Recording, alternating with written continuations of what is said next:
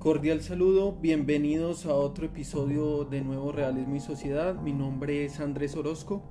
Hoy estamos con uno de los periodistas investigativos más destacados de Colombia, con una esencial trayectoria en Noticias 1 durante su época de red independiente. Y digo esencial porque sus reportajes develaron al país acontecimientos trascendentales en la dinámica de la política nacional. Él es Julián Fernando Martínez. Eh, Julián, bienvenido, ¿cómo estás? Hola, profesor Orozco. Eh, buen día. Muchas gracias por, por invitarme y qué gusto conversar contigo. Para nosotros es un gusto que estés aquí, Julián. En este espacio hablaremos con Julián sobre su libro Chuzadas, ocho años de espionaje y barbarie, que desde lo académico lo considero un libro referencia para todo aquel interesado en la historia política de Colombia en los últimos 20 años. Julián, quisiéramos iniciar preguntándote,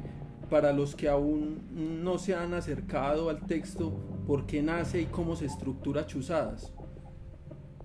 Bueno, Chuzadas, ocho años de espionaje y barbarie, es una investigación periodística escrita a manera de reportaje eh, eh, que está contenida en un libro eh, que publica Penguin Random House en 2016 sobre una investigación que yo desarrollé sobre el uso político que se le estaban dando a los servicios de inteligencia que están encargados de proteger la seguridad nacional en Colombia. En este caso, eh, eh, el Departamento Administrativo de Seguridad DAS era una entidad de inteligencia estatal para el presidente de la República para advertirle sobre posibles ataques a la seguridad nacional pero esta institución desde, desde pues la esta es una investigación que se delimita a los años 2002 hasta 2010 en el periodo del gobierno del expresidente Álvaro Uribe, en donde se cometieron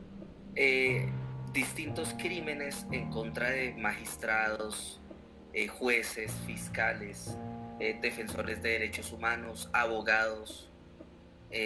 periodistas independientes, eh, miembros de la oposición política que estaban siendo, o sea, las interceptaciones ilegales a, sus comunicaciones eran el delito menos grave que, estaban ejecutando con la complicidad de la presidencia, porque precisamente este libro eh, revela, digamos, ocho en ocho capítulos, ocho historias eh, que muestran cómo el, presidente Álvaro Uribe tenía una política ilegal de, inteligencia para espiar y perseguir a, quienes pensaban diferente. Entonces el libro tiene las evidencias, es una investigación periodística escrita a manera de reportaje, son 327 páginas en 8 capítulos, en donde van a encontrar las historias de políticos como Piedad Córdoba y Gustavo Petro, o como periodistas como Daniel Coronel o Holman Morris, eh, organizaciones de derechos humanos como el colectivo de abogados, pero sobre todo tiene las evidencias para poder señalar que era el expresidente Álvaro Uribe quien como jefe de Estado eh, dirigía todo este concierto para delinquir. Sí, Julián, yo, yo creo que lo mencionaste brevemente, pero ¿con qué fin se planearon estas, estas chuzadas? Todas estas interceptaciones. Pues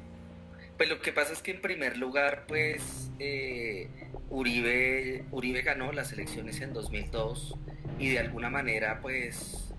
el país eligió la guerra, la vía de la guerra, la vía militar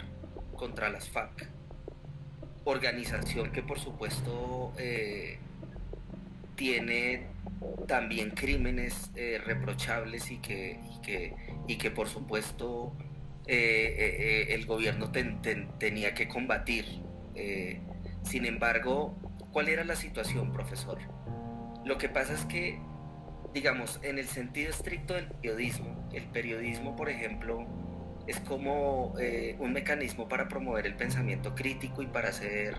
y para hacer crítica e investigación sobre las cosas que son públicas, en este caso, digamos, las administraciones de los gobiernos. Entonces, por ejemplo, en el caso de los periodistas, al, al, expresidente Uribe siempre le ha molestado mucho el trabajo de la prensa y su, y su círculo más cercano ha intentado y ha ejecutado planes para espiar a los periodistas. Por ejemplo, está perfectamente documentado que, que, a Daniel Coronel le tenían interceptado su celular y que crearon una orden falsa para,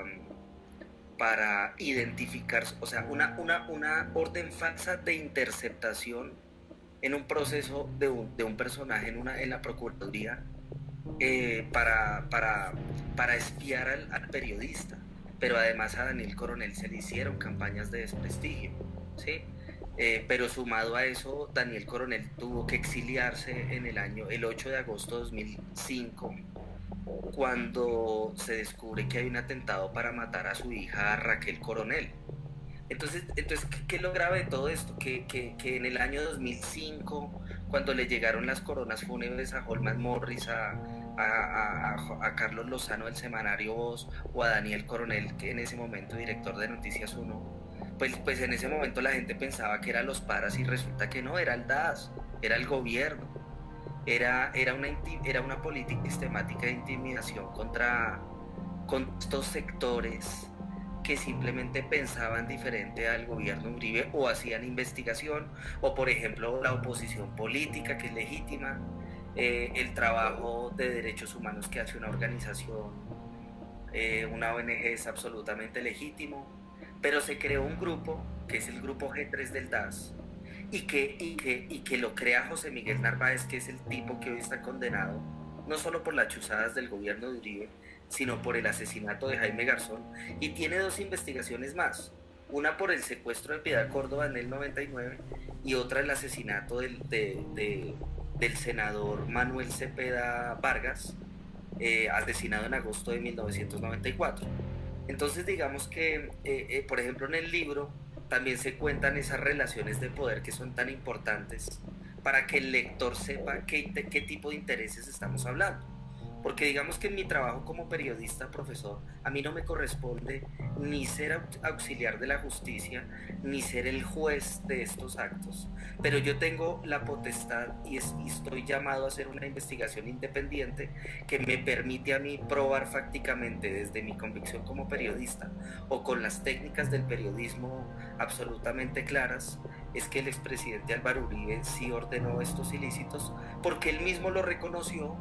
porque además yo publico las pruebas,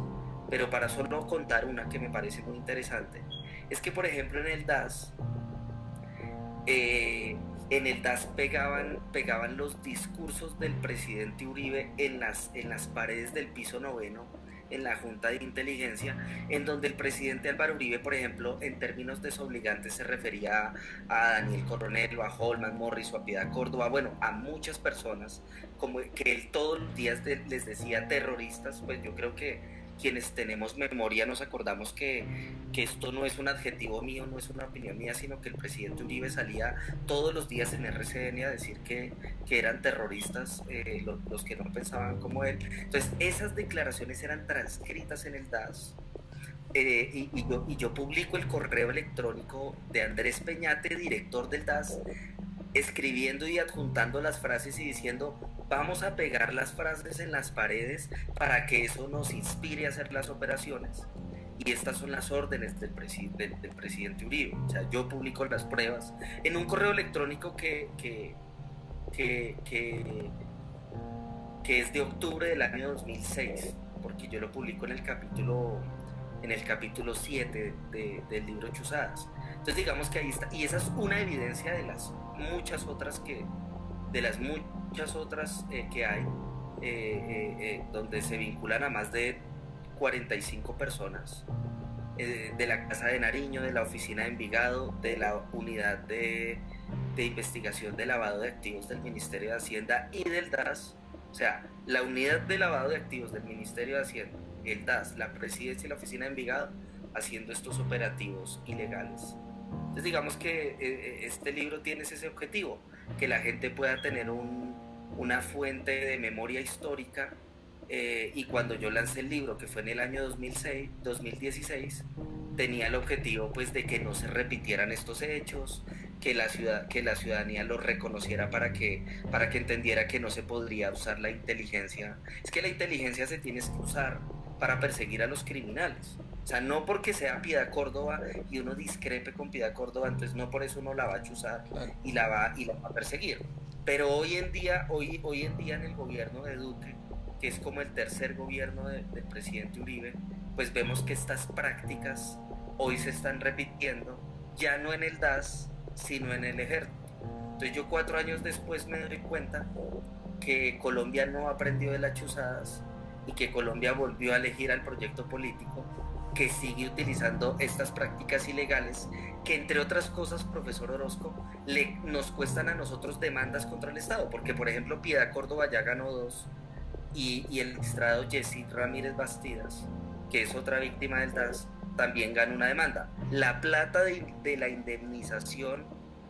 que le, que, tocó pagarle a Piedad Córdoba, Jessy Ramírez salió de nuestro bolsillo, salió de nuestro bolsillo pero, pero, pero estos ilícitos serán para favorecer a solo, solamente una persona. El libro es realmente revelador, Julián, eh, y todo eso que dices, digamos que complementa mucho más el texto. Pero eh, ingresando un poco más en el texto, ¿qué demuestra al país la caída de Jorge Noguera frente a la estructura del gobierno de Álvaro Uribe? Pues en primer lugar, eh, para contextualizar a los oyentes, Jorge Noguera Cotes era el, el primer director del DAS del gobierno de Álvaro Uribe. Él llega a la dirección del DAS el 12 de agosto del año 2002 y ese mismo día, desde ese mismo día empezaron a chuzar los teléfonos de, de, todos los que se, a, los que Uribe siempre ha denominado como, como guerrilleros, comunistas y, izquierdistas, mamertos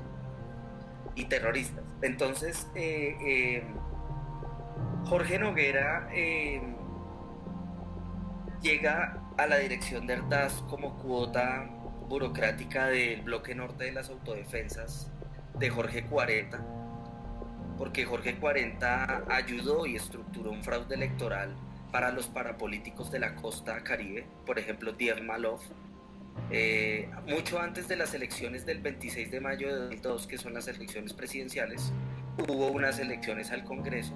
en los cuales los candidatos del bloque norte en Santa Marta, en Magdalena, en La Guajira, en Cesar, eh, los puso Jorge 40, eh, Mauricio Pimiento, eh, Álvaro Araujo, Campo Escobar y Díaz Malof. Entonces, el fraude electoral que eligió a estos narcoparapolíticos en la costa norte, como yo la estoy mencionando, que hoy coyunturalmente en la zona de Niña Hernández, eh, esos votos, esos 337.084 votos que consiguieron esos parapolíticos, se los pusieron el 26 de mayo a Álvaro Uribe, ¿cierto? Entonces, como Jorge 40 contribuyó y el Bloque Norte contribuyó, y eso está perfectamente probado en las sentencias de justicia y paz, lo que pasa es que eso no sale en los noticieros. Eh, el Bloque Norte ayuda a Álvaro Uribe a subir, a subir al poder y Álvaro Uribe le entrega a Jorge 40 el DAS. Entonces el DAS está, eh, eh, eh, en el caso de la administración de Jorge Noguera, que es del 12 de agosto de 2002 hasta el 25 de octubre de 2005, el día que él renuncia y que Uribe lo manda al consulado de Milán, porque pues después de todo lo que hizo en el DAS, Uribe lo que hace es premian, premiarlo y dándole un cargo diplomático y pasaporte diplomático a Jorge Noguera eh, pues Jorge Noguera hoy está condenado a 25 años eh, eh, por el asesinato del profesor Alfredo Correa de Andrés, que fue uno de los asesinatos que ejecutó el DAS en el marco de esta política de inteligencia ilegal. El profesor Alfredo Correa de Andrés, un colega tuyo, profesor, muy querido en la costa atlántica, lo, lo asesinan el 17 de septiembre de 2004 y, es muy triste porque le envió dos cartas al, presidente Uribe rogándole que lo escuchara porque él sabía que era un montaje lo que le estaba haciendo Jorge Noguera y le mandó dos cartas al presidente Uribe que Alicia Arango nunca quiso responder y que, y que cuando se dieron a la tarea de revisar las cartas del profesor ya, ya habían asesinado a, ahí en Barranquilla a este señor. Entonces Jorge Noguera, Jorge Noguera está envuelto por el paramilitarismo eh, fue condenado en el año 2011, después de un proceso muy largo, en una investigación que hizo muy bien el, el abogado Alirio Uribe Muñoz, que hoy en día es el, el, presidente del colectivo de abogados y que en la legislatura pasada fue representante a la Cámara. Yo creo que ese es uno de los grandes logros de la verdad en Colombia, haber logrado la condena del director del DAS. Pero las investigaciones en Colombia, profesor, se quedan ahí, en los directores administrativos, en los secretarios generales o en la directora del DAS, María del Pilar Hurtado, porque dos directores de los cinco directores del DAS fueron condenados. Los otros tres están siendo investigados, pero, pero pues digamos, yo no creo que ya suceda, suceda más cosas. Eh, sí se van a conocer más detalles de las chutadas del DAS porque yo tengo todo el expediente y no he revelado más cosas, pero que se irán usando cuando, cuando, cuando se puedan sacar y sea prudente sacarlas, porque hay muchas cosas que no se saben y que, y que, y que, digamos, yo te, yo, yo te puedo confirmar que ya probé, como por ejemplo un, un abogado de, de, de, Álvaro Uribe usaba el DAS para, para interceptar a la esposa ilegalmente y seguirla. ¿Sí? Todo eso va a ser muy interesante saberlo porque el personaje es muy pintoresco y el personaje es bien controversial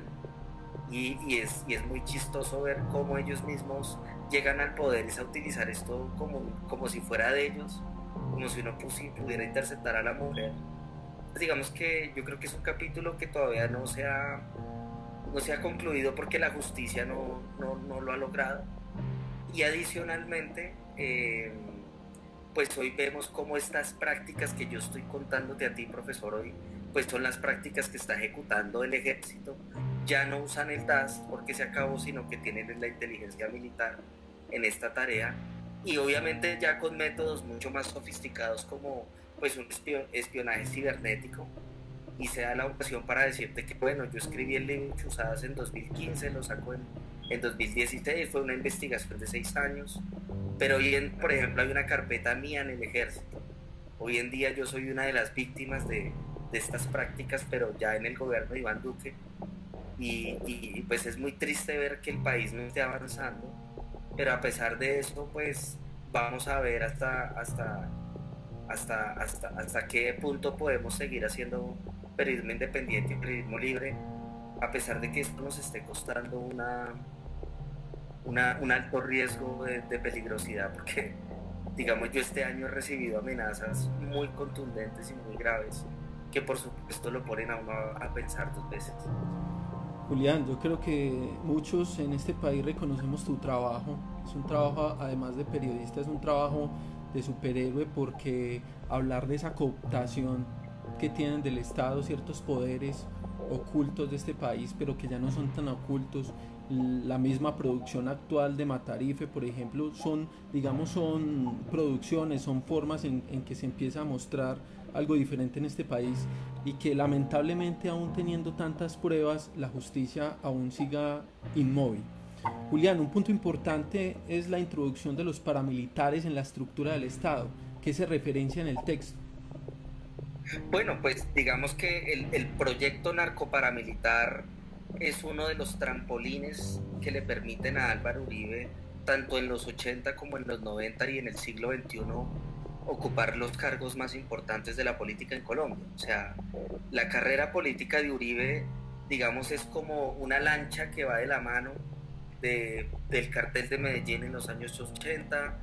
del paramilitarismo y de las autodefensas unidas de Colombia en los años 90 y de toda la, digamos, ya de, ya de toda una estructura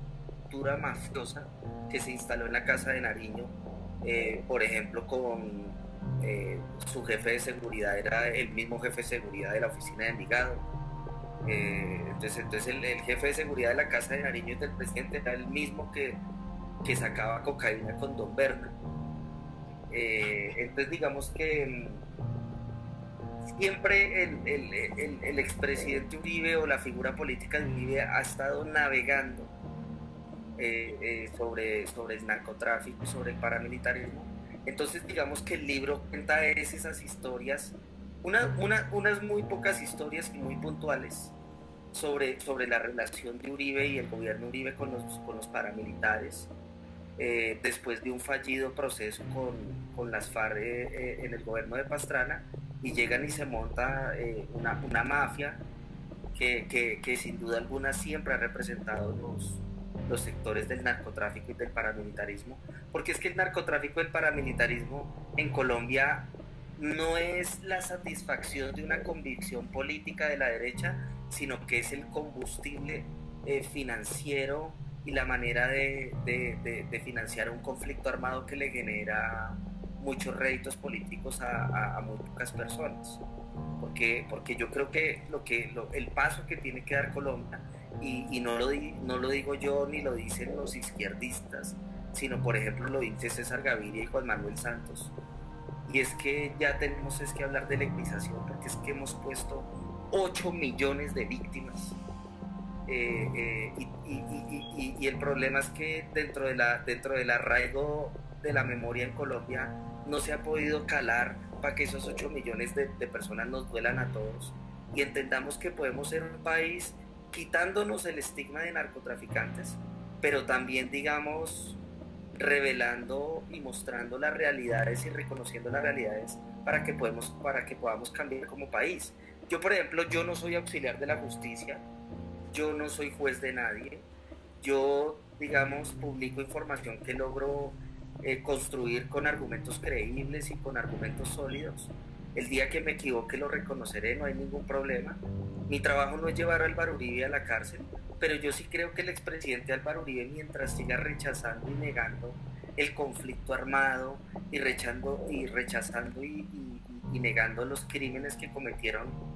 no solamente en su gobierno, sino desde cuando le firmó las licencias a Pablo Escobar para mandar cocaína al mundo, pues, pues ahí vamos a cambiar como país. O sea, yo creo que lo que, lo que, lo que Alemania logró hacer en noviembre del 89 eh, digamos, con el muro de Berlín, que todavía hay muchos conflictos, pero hoy, Alemania es mucho más igualitario que en el 89. Eh, es un país, digamos, que tiene una mejor economía. Eh, es un país que tiene, uno va a Alemania y encuentra los museos, puede escuchar las, las grabaciones de la Gestapo. Entonces yo creo que, yo creo que, que Colombia va a cambiar el día que nosotros vayamos a un museo y podamos escuchar las grabaciones de Jenny Hernández, y las chuzadas que le hicieron a todo el mundo acá y nos reconozcamos como país y entendamos que esas prácticas no se pueden utilizar. Si no se, o sea, sin orden judicial y sin argumentos sólidos no se puede perseguir a la gente, ¿sí? O sea, por ejemplo, yo tengo información de que a mí me están siguiendo, persiguiendo, investigando mis fuentes, ¿para qué, para qué se gastan la plata del Estado en eso? Me da mucho miedo con mis fuentes. Claro, Julián. Es más, cuando yo leía tu libro y pues veo tus reportajes en la prensa nacional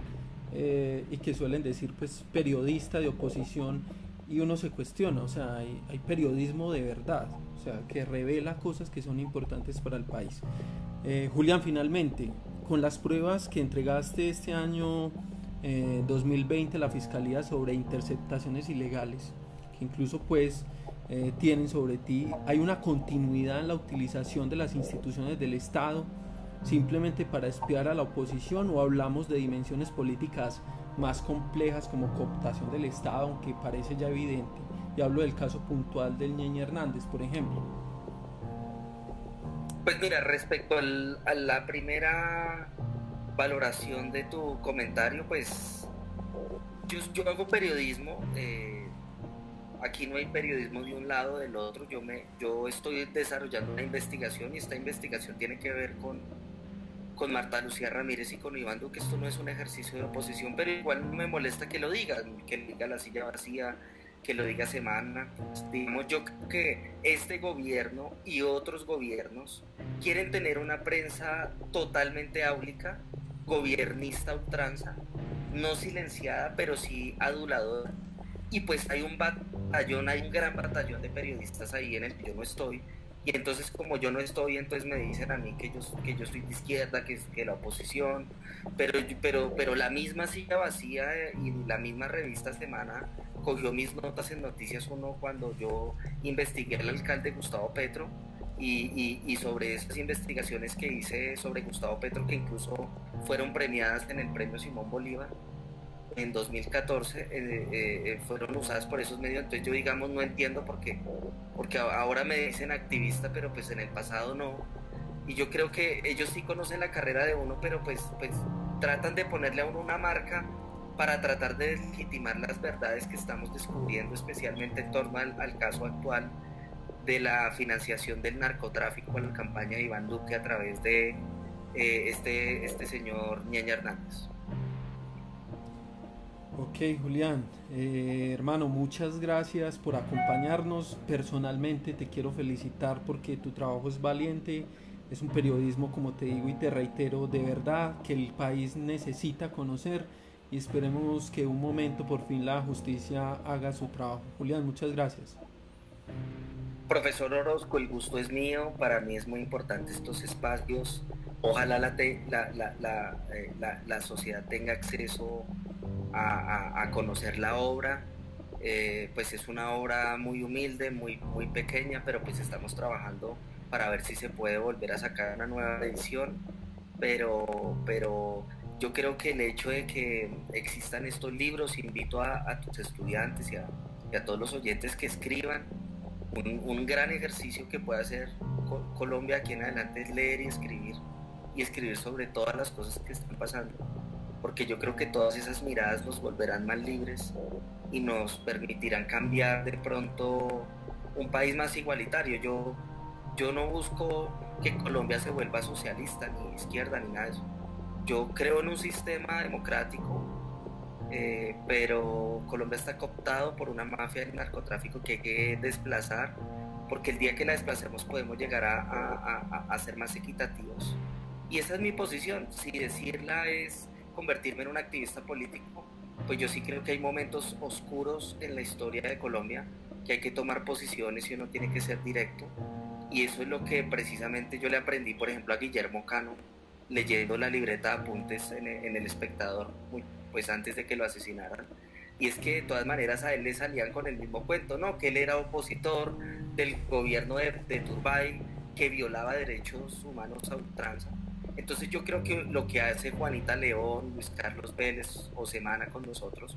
pues digamos lo hacía el tiempo con, el espectador o lo hacía Turbay con el espectador. Esto es un fenómeno que se ve y que siempre los gobiernistas buscan, eh, digamos, tratar de equipararnos con la subversión y toda esa cosa por simple y llanamente por cumplir con nuestro deber de revelar las cosas que el poder no quiere ocultar y finalmente pues pues en torno a lo que a lo que hemos desarrollado con Gonzalo Guillén este año en la nueva prensa es que las dos investigaciones más berracas que, que, han tenido impacto en el mundo político este año las hemos hecho nosotros, que son las de Ñeña Hernández y la de la del secreto de Marta Lucía Ramírez. Y pues eso también le genera mucha molestia a unos colegas y hacen ese tipo de descalificativos. Y a mí pues yo lo, yo lo digo libremente porque es así y no tanto porque yo esté tratando de, de, cobrarme los, los, las ganancias ahí de eso, no, yo soy un reportero común y corriente, estamos cumpliendo con, con una labor importante, hay que seguir adelante con humildad con, eh, y entendiendo que, que, que cada investigación tiene un resultado efímero y que en este momento pues tenemos todos los audios de Ñeña Hernández y revelaremos distintas cosas, así no les guste a unos colegas y a mucha gente. Julián, muchísimas gracias y también personalmente los invito a leer el libro Chuzadas, es un libro referencia, como lo dije, en lo personal para conocer eh, los últimos 20 años de historia política de nuestro país y los invitamos a escuchar otro podcast dentro de 8 días.